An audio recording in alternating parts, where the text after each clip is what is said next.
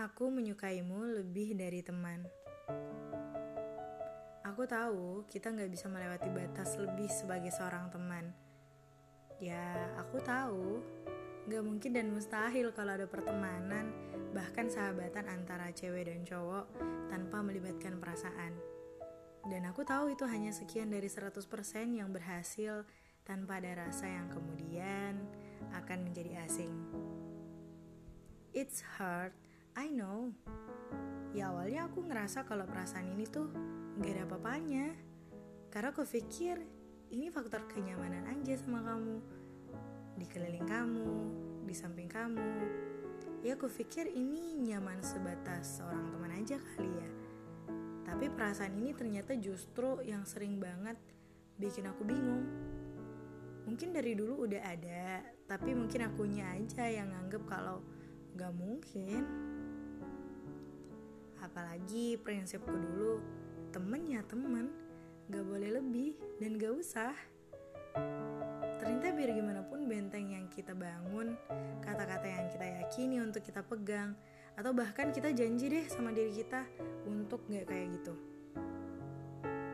Tapi mustahil. Karena biar gimana pun, ternyata kalau perihal perasaan itu, setinggi apa pun temboknya, sekokoh apa pun pagarnya, Sekuat apa pun bentengnya, kalau hati kita mau, semua bakal dilaluin. Nyaman itu berbahaya. Perasaan datang dari kenyamanan, bukan dari siapa orangnya. Dan parahnya, aku tahu kalau saingan terbesarku adalah masa lalunya. Ya, gimana pun aku mau ngerebut posisi itu, bakalan susah, bakalan gak mungkin. Ya karena masa lalunya udah duluan datang duluan ada. Karena sebagian dari dirinya udah diisi duluan sama yang dulu. Dan kamu gak berhak untuk menggeser hal tersebut. Gak mudah buat orang berpaling dari masa lalunya. Apalagi masa lalunya yang dia kira gak akan pernah putus. Ya emang perasaan itu gak pernah sesimpel itu. Dan akan selalu ribet. Apalagi ini perihal temanku sendiri aku takut tahu kalau nanti ketika aku menyatakan ya dia bakal pergi. Atau bahkan bukan bahkan lagi sih pasti akan canggung.